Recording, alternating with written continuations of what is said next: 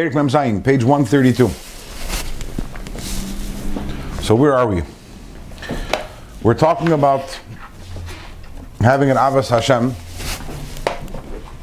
by using the human nature of Kamam Hapanim Lapanim Kain Lev Ha'adam La'adam, the human nature which is that when someone demonstrates a great amount of love to us, we reciprocate. So when we contemplate just how much Hashem loves us, then we um, automatically are nisoider, we're awakened with a love back to Hashem. What is the love? How do we know that Hashem loves us? What is this contemplation that Hashem loves us? So in the last period of Perik Mem Vav, we spoke at length about Yitzias Mitzrayim. The, um, give a mashal of a king who goes, uh, leaves his palace and goes to the to the to right to the ashpa to the local garbage dump, and he pulls out from there a person, a lowlife, who's covered in filth, and brings him close to himself, and enters into a incredible, deep and intimate relationship with this person. How much this per, how much we can only imagine how much this person would love the king. And Alter Rebbe says this is exactly what Hashem did for us they came into Mitzrayim, which was Erev so it was the garbage dump, a place of tumma and zuam, a place of spiritual impurity and stench. And Hashem extracted us, pulled us out, and gave us the Torah mitzvahs, which is hugging us and kissing us and entering this most intimate of relationships with us.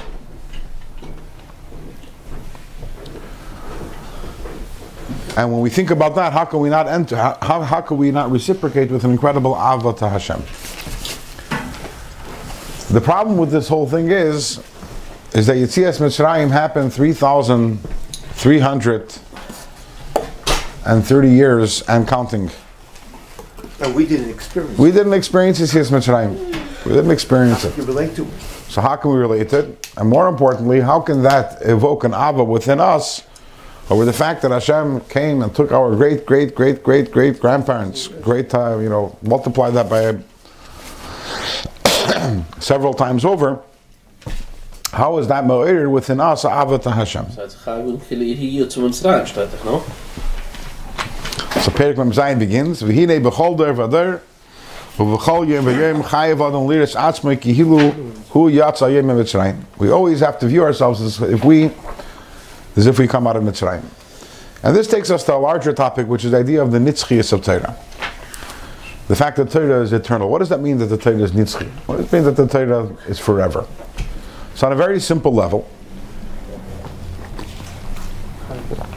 there's a there's a mashal, a humorous story that is told to illustrate the idea of the nitzchias of Torah.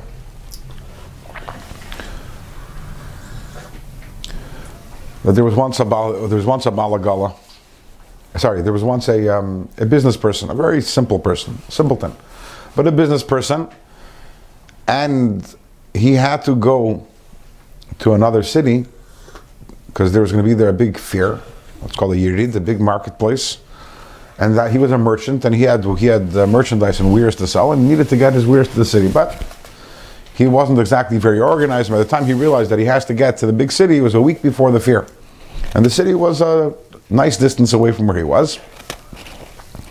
So he went around the city and spoke to the people in the, the, the balagalas, the wagon drivers, who can get him to the big city in a week. And they all told him, listen, we can try to get you to the big city in a week. And we might make it, but it's the middle of the winter right now. The roads are muddy, and there might be, there might be snow, there might be a blizzard, it might be slippery, and uh, we can't guarantee, we can't guarantee that you'll get there within a week. But the guy says, if I don't get there in time for the fair, then the whole trip is a waste of time. There's no point in me going if I'm going to come and everyone is already gone from over there. So he said he offered he offered a deal to um, to the, anyone who would anyone who would take him. And he found he found the balagala. He found the wagon driver, and the wagon driver said, "Listen." If you pay me twice the normal amount, I will get you there in time. So the business person says, okay, deal. I'll pay you twice the normal fare if you get me to the to the city in, in time. But on the other hand, If you don't uh, get me in time, You then you get nothing. Okay, so the guy agreed, the Balagala agreed. And uh, they made a transaction, a legally binding transaction, whether they signed the shtar, whether they made a kinyan, whatever it may be. And the Balagala sets off, and sure enough, it's the winter and it's snowing, and the, the weather and the, the conditions are treacherous, and the roads are in terrible condition, and they arrive two weeks later. when they arrive there, the Balagala turns to the, the wagon driver, turns to the merchant, and says, Okay, time to pay me. Merchant says, What are you talking about? we're two weeks late. We made up that uh, you're not going to get anything if you don't get me there in time. Gal says, "Yeah, but I listen. I took your wares. I tried my best. I really thought that I was going to get there on time, and it was conditions beyond my, you know, circumstances beyond my control, and therefore I think that you still have to pay me." and the guy says, "No." So he says, "You know what? We have this impasse. Let's go to the Rav. We'll have it in Torah, and the Rav will paskin." So they go to the Rav, and each side lays out uh, his case. And when the Rav hears the whole story and he hears about the the agreement that was made, the halachically binding agreement, the Rav turns to the Balagala and says, You made an agreement, it's binding, and he doesn't owe you anything. So the Balagala is very, very obviously very disappointed and he's very, uh, very disturbed.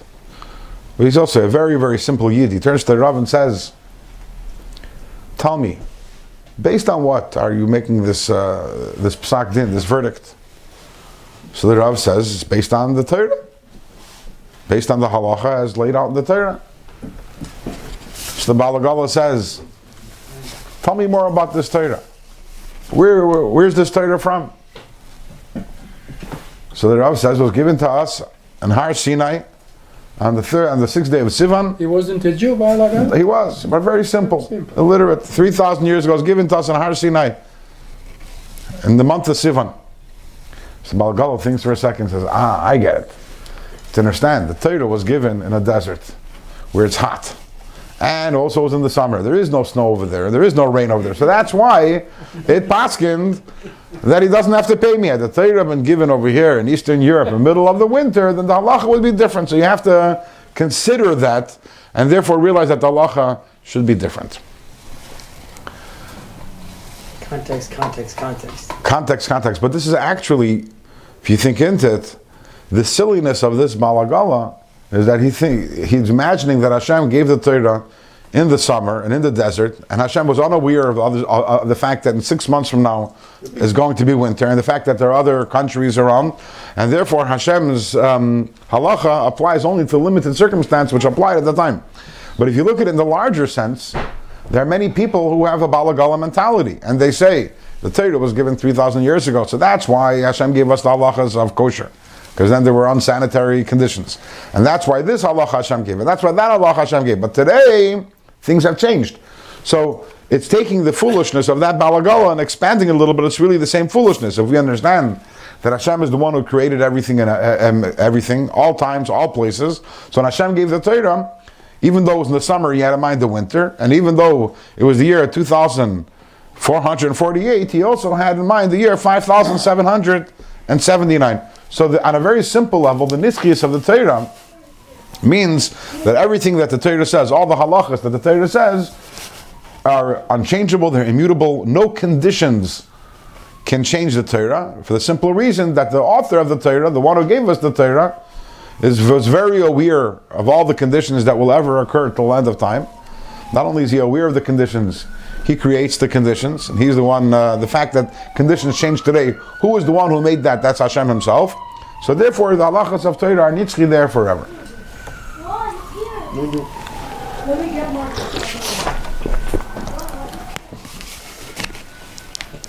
But with this understanding, then the nitzchiyas of Torah only applies to the halachas of Torah. How about the stories of Torah? Are the stories of Torah also nitzchi? Are they also eternal? After all, a halacha, by definition, Hashem says this is the halacha from here on. As the Pasuk says, Hanistaris Lashem Elikenu, Vanigles Lanu Ulevanenu, Lasis is called Divri HaTorah Zeis. What's that? I think Ad Olam, right? Forever. We have to do, Hashem says this is the law forever. But a story, by definition, happened. A story that says in the Torah happened. So is a story nitzchah. The stories of the Torah also eternal. So obviously our knee-jerk reaction is yes, they're eternal. But in which way are they eternal? How are the stories of the Torah eternal? What makes them eternal? So the most most Yidden will tell you they're eternal because they contain within them lessons and morals that are eternally applicable. Hashem chose and included in the Torah those things that are lessons for us for all time. As you know, Torah is not a history book. Torah does not, even the even in the, the era, the biblical era, the era that's discussed in the Torah, the Torah doesn't tell us every detail of every single time. You know, thought we have in this week's parsha. So Moshe tells us about Moshe's birth, and tells us uh, he was raised by um, the daughter of Pare, and then how he has these two encounters. One day with uh, an Egyptian that's uh, that's uh, hitting a Yid, and the next day two Yidden are fighting. He runs away. The next time we meet Moshe, pretty much it's uh, 80 years later, not 80, it's uh, 70 years, uh, 65 years later. What happened during those 65 years? So if you look in the Medrash, the Medrash tells us some amazing things about Moshe, that he went off and he became a king in Ethiopia. I don't know if you're familiar with these Madrashim. So why isn't it in the Torah? Why isn't that story in the Torah? Why did it, that's, that's juicy stuff. It's very good stories. Why isn't the Torah included? Because Torah is not a history book and Torah is not a story book. Torah is there to tell us those things that are relevant to us. So apparently that's not relevant to us. Maybe it's a little relevant, which is why the Medrash said it. If it was completely irrelevant, it wouldn't be the Medrash either. But it definitely doesn't meet the standard of being part of Chamisha Chumshe Torah, and therefore it's not there. And we find that in many places. The Torah it, skips events and then it focuses very strongly on certain events which seem to be very, very trivial. We spoke about this a few weeks ago, how the Torah spends a lot of time talking about Yitzchak digging the digging his wells, which is definitely much less interesting than Moshe being a king in Ethiopia. Yet the Torah spends a lot of time on this and spends no time on this because this has lessons for us, as we discussed a few weeks ago, and this doesn't. So the, the stories of the Torah, the fact that they're nitzchi, the fact that they're eternal, lies in the fact that they have eternal lessons to us. But there's a deeper idea from that also. The deeper idea is that the stories of Torah, they're not only eternal because they happened many years ago, but they have a lesson for us today. But in fact, every single thing in the Torah is reoccurring at every time. There's an interesting um, this is actually this is Bashkacha Pratis in this week's parsha. So we have the pasuk says Vayoyel Moshe Lasheves That Moshe uh, decided to stay together with Yisrael. This is when he arrives in, in Midian. So Vayoyel Moshe, the word Vayoyel means literally means that he uh, agreed. He agreed to. He took an oath. Ah, but Chazal tell us that Vayoyel Moshe means that he took an oath. And what was the oath that he took? That he wouldn't leave he wouldn't leave uh, Midian without permission from his um, from his shver, from his father-in-law. Now, the Gemara tells us, the Gemara tells us that there's something called being matfis, and being matfis in another, which means that if someone else makes another and you say me too, then that's uh, then the, the, the nether is chal. So if someone is matfis in the nether of Moshe, and says, you know, I'm being, I'm being, I, am making a nether like Moshe Rabbeinu's nether. So the nether is called, it's called being matvis. It's uh, you're you're grabbing onto that nether. So the Rogatchover was a Goin who lived uh, 100 years ago, very famous Goin. He asked a question, but how is it possible that if you're matvis, the nether of Moshe Rabbeinu, that it's chal when we know that Moshe was matir nether? Moshe was matir neder. He was matir the neder. He left eventually. So right now the neder doesn't exist anymore. So if the neder doesn't exist, how is it that today if someone is matvis in that neder, the neder is still chal? So the Rogatchover answers. He says if it's written in the Torah, it still exists. Because everything in Torah is nitzchi. So it's not only that it exists today in terms of it teaches us a lesson. The neder still exists. I later the leather that he was matir neder, the neder also still exists because every single thing that says in Torah is a spiritual reality which is eternal. And even though afterwards he was neder, he annulled the neder. That's another thing in Torah that also exists today. But the nether also exists like every. It's like a half a minute in the Torah, which is also Torah. Everything in Torah is, exists. In the words of the Shalah, the Shalah says that people make the mistake of thinking that Torah midaberes betachtoinim umeramezes belyonim, which means that Torah tells us about physical realities Down here. down here, and it's alluding to spiritual uh, concepts. And says the it says the Shalah, the opposite is true. HaTorah midaberes belyonim. The Torah also is actually is Hashem's chachma and ratzon, which is spiritual, which is above and beyond anything physical. The Torah expressed itself in a physical manner. But this core of Torah, the spiritual core of Torah, is just as I don't want to use the word true, but it's just as in existence today as it was back then. So let- let's talk, for example, Yitzias Mitzrayim. Every concept, every physical idea, every physical idea in Torah, every story in Torah is merely a representation of a spiritual reality, which is an eternal reality, which is a timeless reality. So Moshe's Shavua Vayoyel Moshe, that represented a spiritual reality which exists still today. When he was Matined, that's also a spiritual reality. So either one, they're both they're both concurrently existent in all times and all places. And this is a very big idea, and especially when it comes along a Yom Tov. We're not, we're not, we're not commemorating. In Yid- by Yid- by we don't come. We're not in the holiday season. Lahavdil by Goyim. What's the difference? What's the difference? We've spoken about this, I'm sure. What's the difference between a Goyish holiday and Lahavdil, a Yom Tov? Besides the fact that one is Kodesh and one is Chol. But I'm saying there's also a substantive difference, which is that a Goyish holiday is commemorating an event which happened. By Yidden, we don't commemorate. We don't live in the past. We're living in the present. Where uh, we are right now reenacting what happened. Because the spiritual idea exists today just as much as it existed back then. So everything is present, everything is today. We don't look back in the future. The, the, the Yitzias Mitzrayim was only the physical manifestation of a spiritual reality which exists at all times. So what about it said, um, Hashem mechadesh b'tuvo b'chol yom ma'aseh bereshit?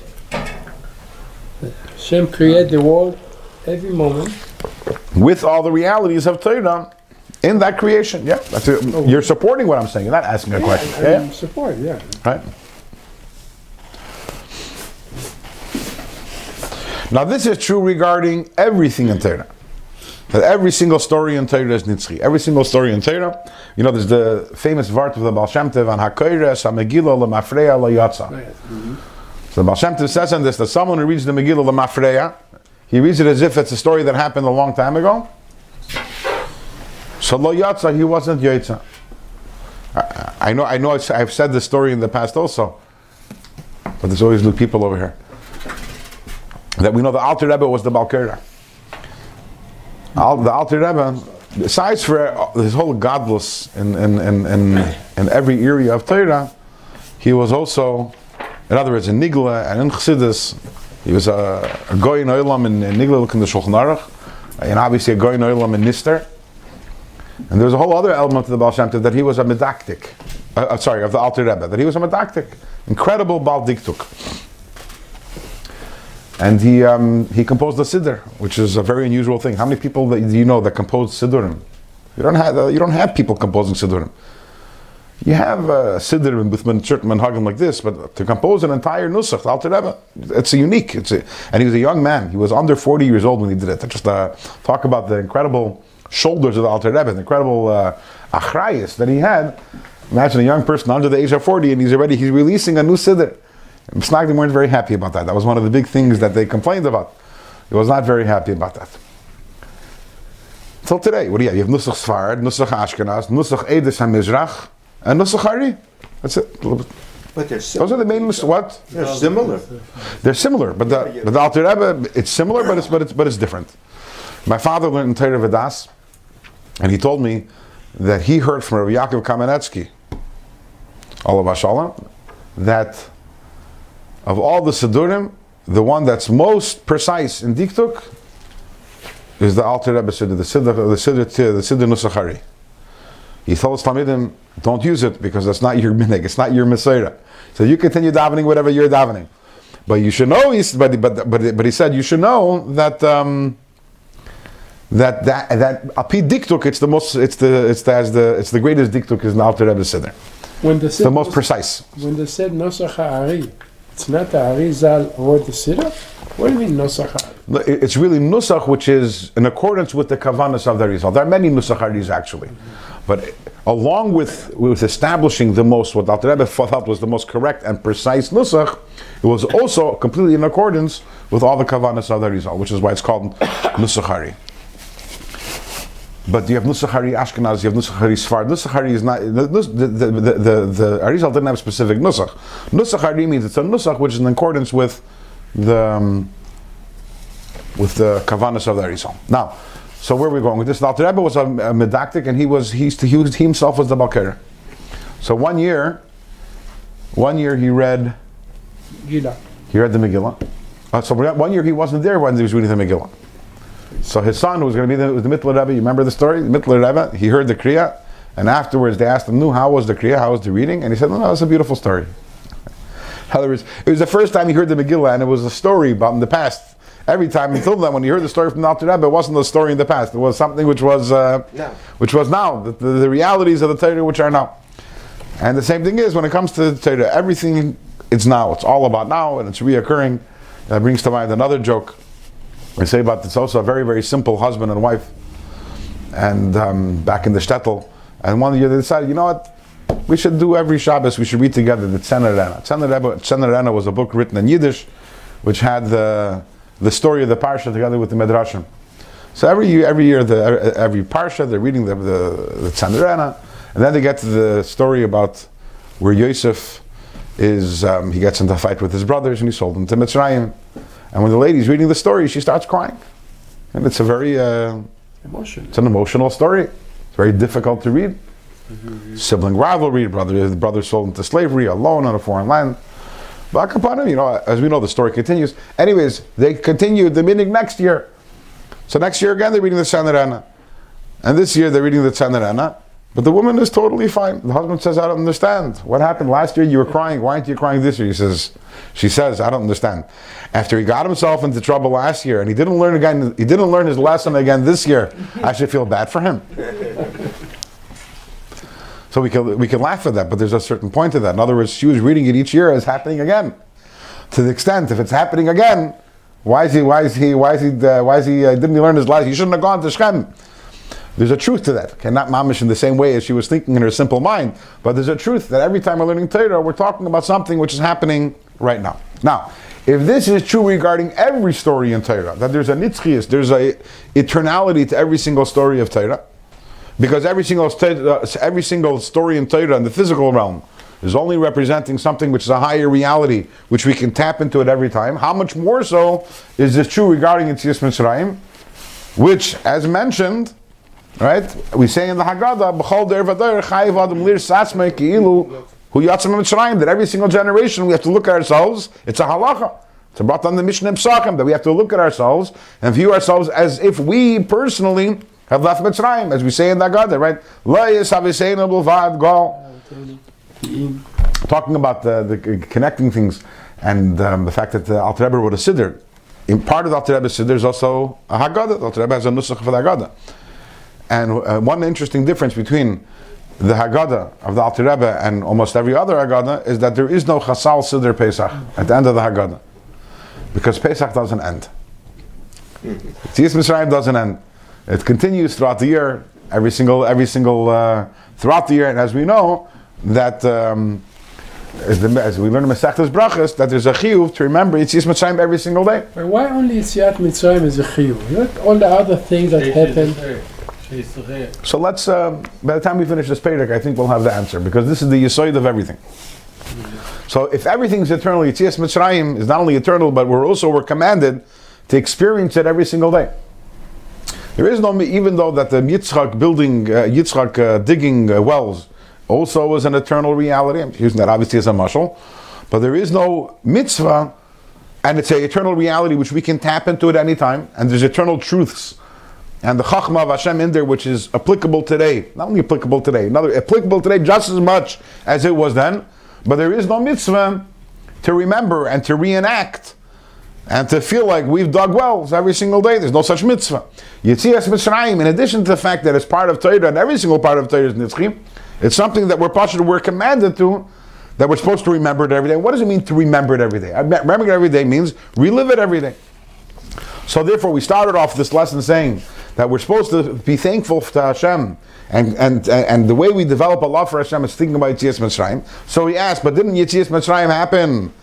Uh, more than three more than three millennia ago? And the answer is no, no, no. Yitzias Mitzrayim is today. But what does that mean? Yitzias Mitzrayim is today. What is Yitzias Mitzrayim today? How do we experience Yitzias Mitzrayim? And that's what we're going to be talking about in this page and Zayin. Let's do inside. V'hine. Once again, we'll start from the beginning. V'hine b'chol der v'doyer in every generation, and the Alter Rebbe adds v'chol yom v'yom. This, this is not in the Mishnah and Psachim, but based on the Mishnah and Brachas where it says they have to remember Yitzias Mitzrayim every day, so the Rebbe, Alter Rebbe adds in here and every day. A person is obligated to view him or herself as if he or she has today left Mitzrayim. What does this mean? What does it mean to view yourself as you leave Mitzrayim, as if you left Mitzrayim? Tonight, by the way, just incidentally, or not incidentally, is the yahrzeit of the Rambam, And, who lived in Mitzrayim. and Rabbi Yaakov Abu Hatzera, the grandfather of the Baba Sali, I didn't know that. that, he- that he also buried in Damanhur. It's in Mitzrayim. Damanhur in Mitzrayim. He But the wanted, Rambam isn't buried in Mitzrayim. right. He wanted to come to Israel, and he, from Morocco they went to a lot of months, and he told them if I passed away, buried me exactly in the city that, and it was in Damanhur, and they were buried. Interesting. Today is there, but very hard to get to him. Very hard.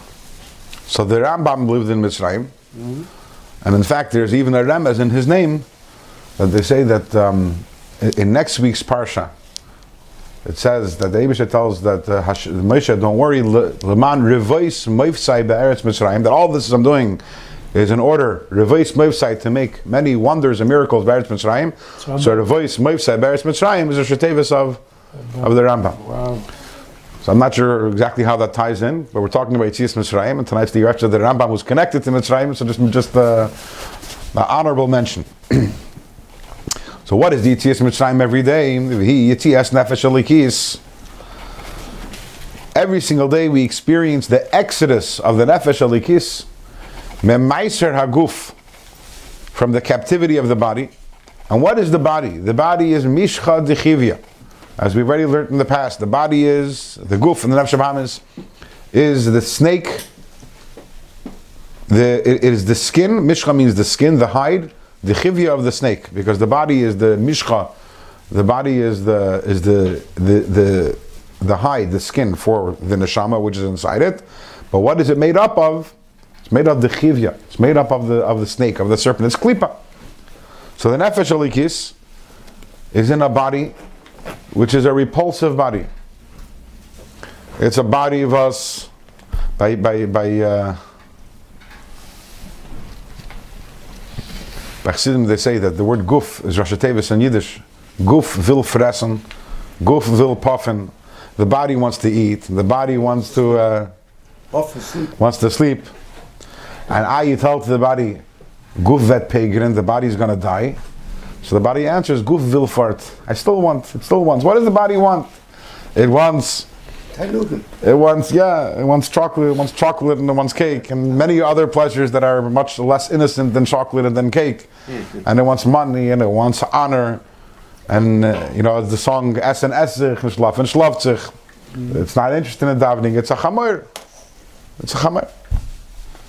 It's um, there has to be vayachvish is chamor. We have to uh, we have spannen. We have to we have to harness the donkey. But it's and the nefesh of the alikis is in prison in captivity in this spiritually repulsive body, a body which is klipa.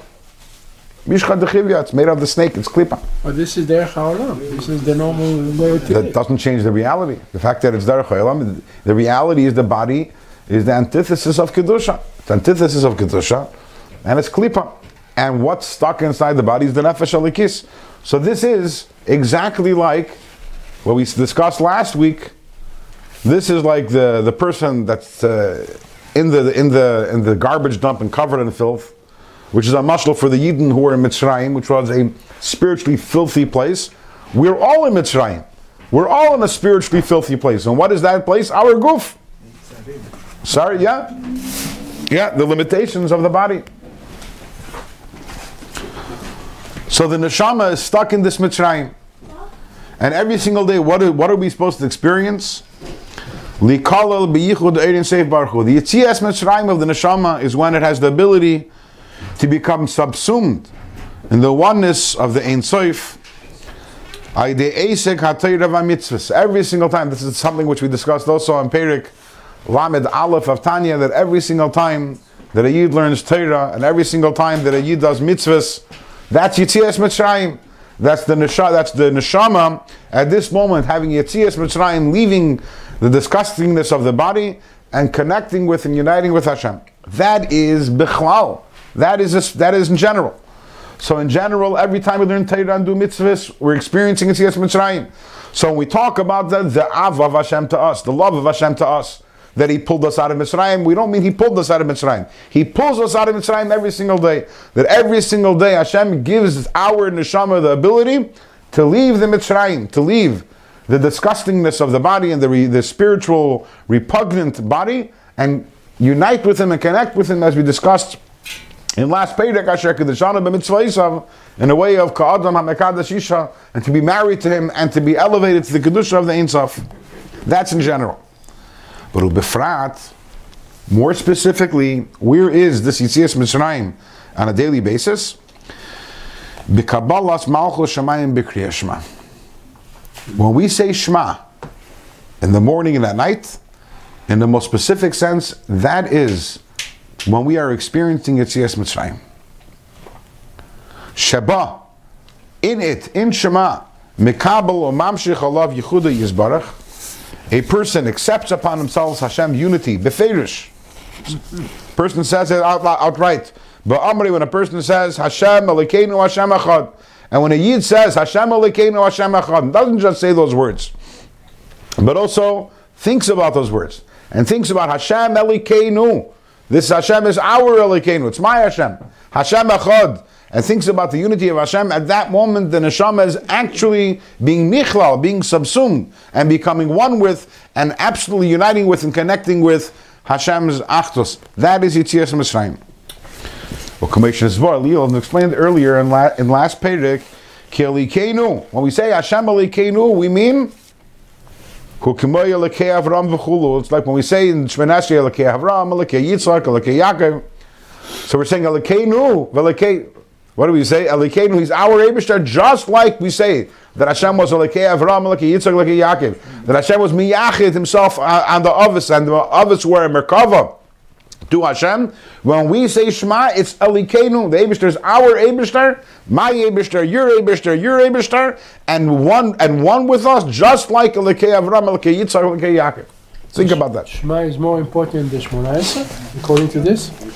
We'll get to Shemana later, in a later Perek. And why was it, why is Hashem called Elikei Avram? Why is Hashem called Elikei Avram? Hashem is everyone's God. What is Elikei Avram? Lefisha a bottle because Avram was bottled Hashem. V'nichlal, and in a very revealed way, Avram was subsumed b'yichod eri seif baruch in the unity with Hashem. So by us is the same thing. When we say Shema, Rak only.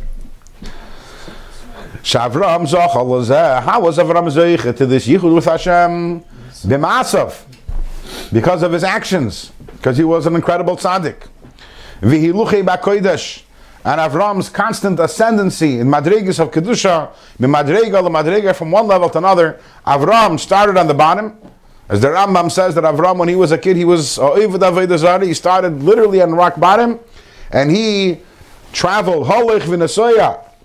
Kmeshikosov, as the pasuk says about Yisrael Avram, Avram traveled Halach v'nesoya. He kept on traveling the Gomer, which in a spiritual sense that means that Avram, he was always moving up from one level to another level in Kiddush. And therefore, because of his tremendous avodah, he was zoichem. He was zoichet to have Elekei Avram. Zoichet to have this incredible unity with Hashem, to be bottled to Hashem and subsumed in Hashem's unity, that it's called Elekei Avram. But how about us? Where does that leave us? That's a Likei Avram. That's why it's.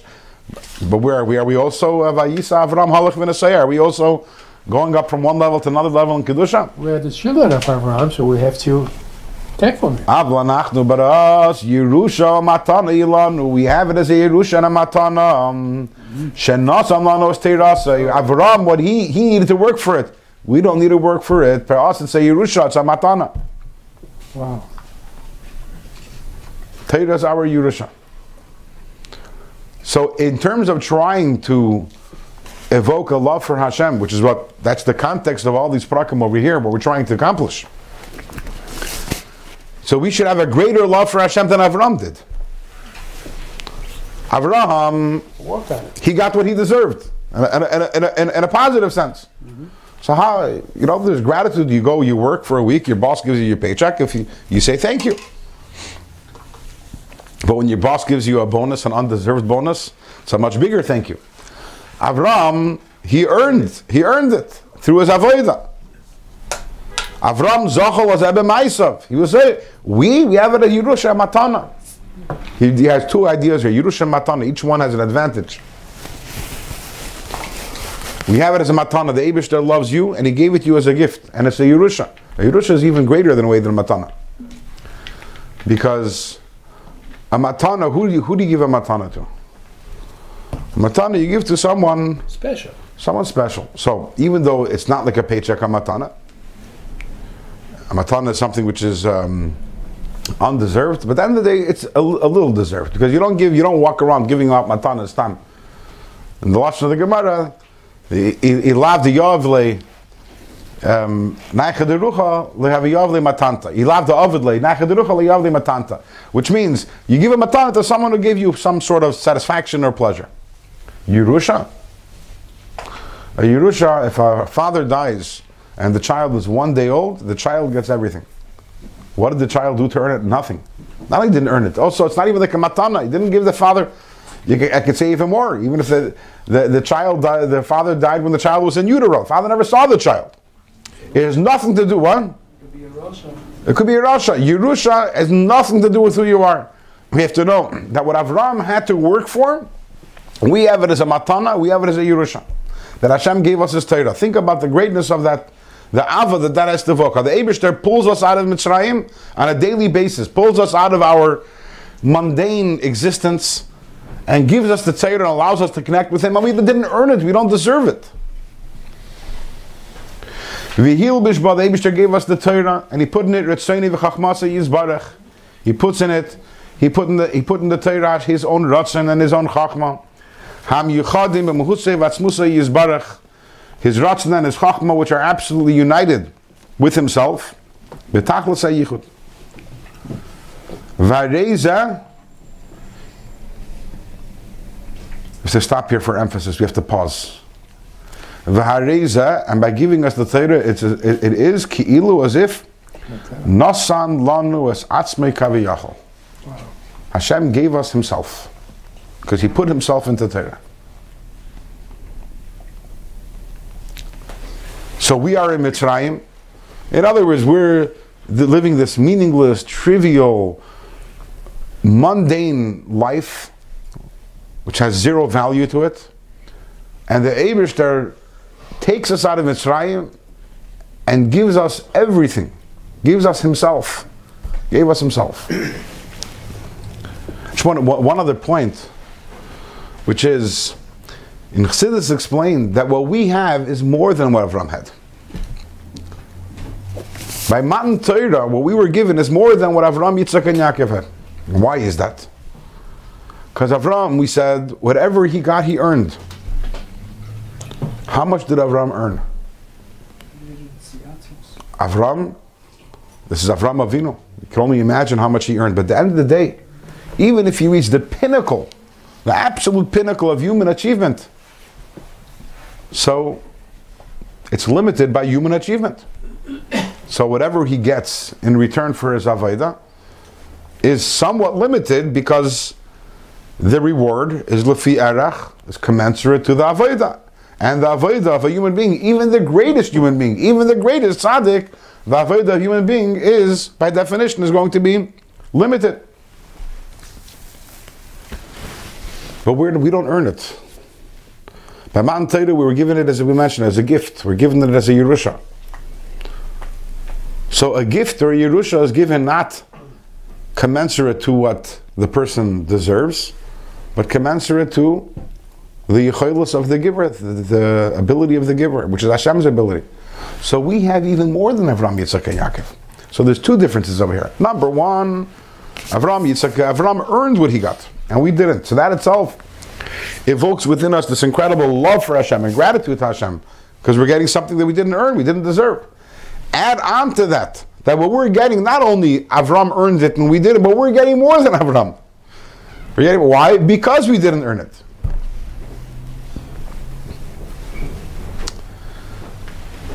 Weiter. Kmeshikot, three lines from the top. Bezeir HaKadosh. As it says in the Holy Zohar, al pasuk v'yichu truma. On the pasuk v'yichu truma. So the Zohar says, and obviously the word v'yichu truma is a strange, uh, strange uh, way to phrase a request. It should say v'yitnu li truma. The Yidden should give for me a donation. What's v'yichu truma? They should take for me a donation. So the Zohar says the V'yichu means that the Yidden V'yichu, they take Li. What do they take? They take me. The Zohar says V'yichu. The, the Hashem is speaking V'yichu, they will take Li. How do they take me? Through Truma. Truma is the words Torah Mem. The, letter, the, the letters and the word Truma is Torah Mem. That's the Torah which was given in 40 days. So how V'yichu Li? How is it that a Yid takes the Li, takes Hashem? Through Truma, through the Torah, which was given to us in 40 days. That's what the Zohar says.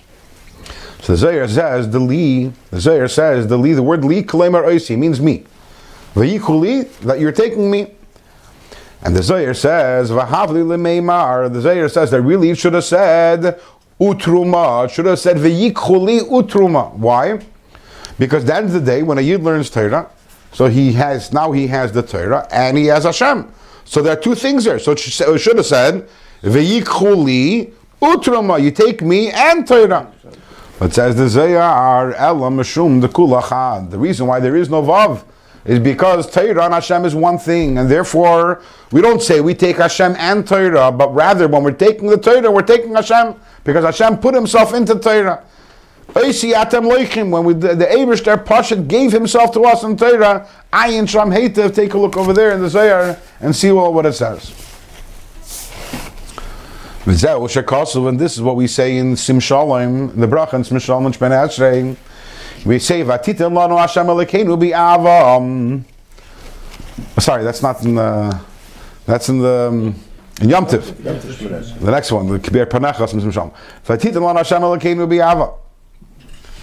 So we look at it as a that's an introduction. Vatitin lana that Hashem, with love, you gave us me'adam l'simcha, whatever you gave us the yamtiv. Al Rebbe says we this this is a self-standing um, uh, um, statement. Vatitin lana, what did you give us? Hashem elikenu.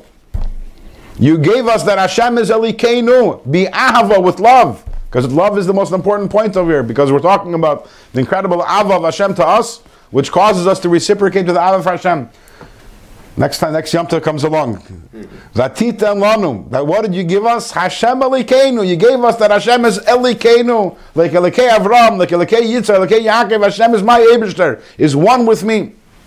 And then in Shalom says, Kibir er Panacha Nasata lanu. With the light of your face you gave us. What did you give us? Hashem Elikenu. You gave us that Hashem is Elikenu. You gave. That's the biggest gift.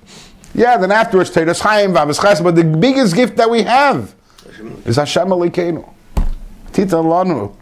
Hashem Elokeinu b'yava. Kibir Panacha Natzat Lanu with the with the with the with your shining face. What did you give us? With your loving face, Hashem Elokeinu.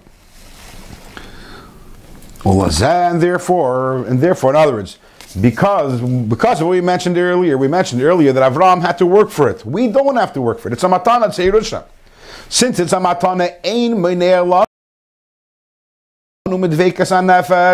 there is nothing stopping us from connecting our neshama with Hashem's unity and Hashem's light. The only thing stopping is desire. If a person does want to connect, He has that choice. But if you want, it's available. Why? Because you don't have to earn it. Avram Avinu had to work for it. So imagine if we were in times of Avram, we could say, I want to connect, but I can't. It takes the avodah of an Avram Avinu, and I'm not in that madriga. But we have it as a matana, we have it as a Yerusha. There's nothing stopping a Yid from taking out a Sefer and learning some Torah. Nothing stopping a Yid from from doing a mitzvah. Nothing stopping a Yid from davening and experiencing this Yitzias Mitzrayim and connecting with Hashem on a daily basis. Miyad shereitza, immediately that a Yid wants. Umekabel and accepts upon himself a mamshich Allah v'lekusi yizbarach and draws down upon himself the Ebershter's elokus, the Ebershter's uh, godliness. And he says, Hashem malikeinu Hashem echad. When a Yid says in davening, Hashem malikeinu Hashem echad with kavana, Hari mimela automatically nechlelas nafshei b'yichud yizbarach. The person's neshama becomes subsumed in Hashem's unity. The ruach, I see ruach, because your spirit brings a spirit v'amshich ruach and draws down the spirit of Hashem upon you. Mitzrayim. And that is Yitzias Mitzrayim. By the way, as we move on, in the coming prakim, in the next two prakim, we're going to learn more about why Daf Shema is Yitzias Mitzrayim and how the whole preamble to Shema works. But the bottom line is, the ultimate Yitzias Mitzrayim is when you say Hashem Elokeinu Hashem Echad. And at that point, you're completely subsumed in Hashem. And you're saying, it's my Hashem, it's one Hashem, that's my entire desire is Hashem. At that point, your neshama is leaving your body, not in a physical sense, but in a spiritual sense, going out of the Mitzrayim and connecting with Hashem. V'lochein tiknu, and therefore the Chazal were misakin parshas Yitzias Mitzrayim b'shas kriya shema davka. Av mitzvah b'fnei asma, v'lei mitzvah kriya shema kedisa b'gemara peskim. We know that Shema is comprised of three different uh, of three different paragraphs. So you have Shema v'hafta, paragraph number one, and then Vayim Shema is paragraph number two, and then Vayemer. Now, there's a whole there's a machlokes machlokes Rishonim. What's midiraisa? Some say that only you have to say only the because we know you have to say Shema in the morning and night. So which is midiraisa? Some say it's the first pasuk of Shema. Some say it's the the whole Shema, the parsha Rishona with Shema v'hafta. The others even say Vahim Shema is also part of the mitzvah but no one holds that Vayomer, which is the third paragraph about tzitzis, no one holds that that's part of the mitzvah Shema. What's it doing over there? So what's it doing over there? So the reason why we say the parsha of tzitzis, for a different reason, it has nothing to do with the mitzvah of Shema. It's a separate mitzvah, which is that you have to remember Yitzias Mitzrayim every day. So we, therefore, we, we say it, and, that, and when we say the Ani Hashem Elokechem Asher Tzesi Yeskem Eretz Mitzrayim, we do that mitzvah. And then since there's a mitzvah by night also to remember Yitzias Mitzrayim, as we have in the Haggadah, so we say it by night also, even though that by night even the mitzvah of tzitzis doesn't even uh, apply. But we say it by night. I mean, it doesn't apply at least uh, min HaTorah, in certain Ifanim, but but we say it because because of the Yitzias Mitzrayim. So the question uh, the question is, then what's it doing there? What's the connection? Why is it appended to the Shema? It's a different mitzvah altogether. Now we know. Now we know. Let's do this again inside. V'lachein tiknu parshas Yis Mitzrayim. B'shas Shema Dafka, that's why the Chachamim were misakin. And said they should say the parsha of Kriya Shema. Dafka by Yis Mitzrayim, av shehi mitzvah b'fnei asma, even though that remembering Yis Mitzrayim is its own independent mitzvah, v'loim mitzvah Kriya Shema. It's not, it's not related to the mitzvah of Kriya Shema, kedi Isra, b'gemara Peskim, as it's brought down in the Gemara and the Peskim. But the reason why we add Yitzias Mitzrayim after Kriya Shema is because it's one and the same. It's one thing. We say Shema Yisrael Hashem Elokeinu Hashem Echad, and what's the next thing we say? Ani Hashem Elokeichem Asher Tzesi Esrem. I just I took out of Mitzrayim. When did I take out of Mitzrayim? Not 3,300 years ago. Two minutes ago, when you said Hashem Elokeinu Hashem Echad, I pulled you out of Mitzrayim. That's when I pulled you out. The Chain B'Sayif Parshas Yis Mitzrayim. And once again, when we finish it here, the Parsha of Yis Mitzrayim, the same Gamkein, we finish off, and what do we say? Ani Hashem Elokeichem. Which is the same idea. V'hainu Gamkein Commissions Barliel. Ani Hashem Elokeichem. I took you out of Mitzrayim. How did I take you out of Mitzrayim? Because Ani Hashem Elokeichem. Because I am your Eberster. And because I'm one with you and I was Mekadosh you, that's why I took you out of Mitzrayim. So here we have the Pedic, which is a very Yisoidistic Pedic. And this is why Yitzias Mitzrayim is a asked why is it a Yisoid? Because Yitzias Mitzrayim every single uh, every uh, every single time we learn Torah, every single time we do mitzvahs, and especially every when we say Shema, we're experiencing Yitzias Mitzrayim. So you ask the question, why why why Yitzias Mitzrayim every day? Why talking about the other mitzvahs? And we find that the Yitzias Mitzrayim is such a recurring theme in the Torah. How many times does Hashem tell us, I took you out of Mitzrayim, I took you out of Mitzrayim? The very first thing that uh, we have in the Hashem introduces himself for the for the one and only time when he talks to Klal Yisrael. And what does he say? Anochi Hashem Alekachem, Shirotzetzicha me'eretz Harshetzicha Meretz Mitzrayim. As if we forgot. That was seven weeks ago. and I thought, oh, I mean, oh, in case you forgot, because it's a long time. It's only been almost two months. In case you forgot, I'm the one who took you out of Mitzrayim. And uh, there are many who ask, Mepharshim ask, why did he say, Ani Hashem Alekechem, um, Anochi Hashem Alekecha, Asher? When really, if the Abishter wanted to impress us with his resume, he should have said, Anochi Hashem Alekecha, Asher Barasi Shemayim V'aretz, I'm the one who created heaven and earth. Think about it for a second. What's a greater accomplishment that Hashem did? That He created heaven and earth, or that He took us out of Mitzrayim? Once He created the world, and He created everything in the world, the fact that He can manipulate some things in the world, is that a pella? Is that a wonder? The biggest wonder is bringing everything into existence. So if the Abishter wanted to show us His credentials by meeting us the first time, say, here, I'm the Abishter, you should listen to me. He should have thrown out the, his most impressive accomplishment, at least uh, the most impressive accomplishment that we can grasp uh, in our human understanding. He should have said, I created heaven and earth. But really, the words "Anechi Hashem Alekecha Asher Yitzchim Eretz Mitzrayim," Hashem wasn't trying to impress us. He was telling us his mission statement. Here I am. I'm giving you Torah. And you want to know what's the purpose of Torah? Because I want to take you out of Mitzrayim. Not only I will take you out of Mitzrayim seven weeks ago. The whole purpose of Torah is to take you out of Mitzrayim. We live in a perpetual state of Mitzrayim. And the purpose of Torah is to pull us out of the Mitzrayim. And with that, we've concluded Perik Mem Zayin. I still want to talk a little next week, uh, address a question which was asked last week, which we didn't yet address. I don't know if anyone remembers it, but I, you asked your question, why, why, why aren't we thinking about all the things that Hashem gave us? I'll talk about that with Hashem next week. Uh, but just to conclude, sorry.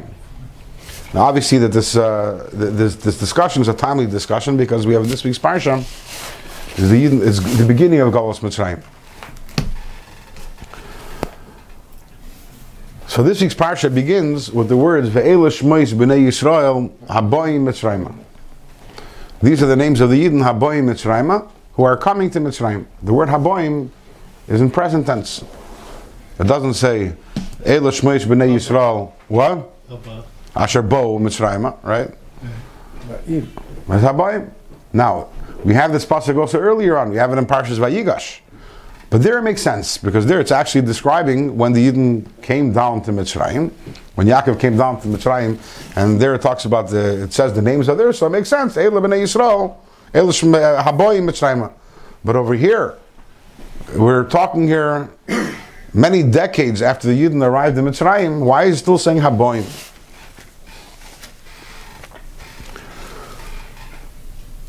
So one of his talks, the Rebbe in it was Parshas um, Parshas Shmoy's Tafshin and Aleph, 1990, I guess 1990 or 1991, depending on whether it was before or after January 1st. But the Tafshin Nun, uh, Aleph.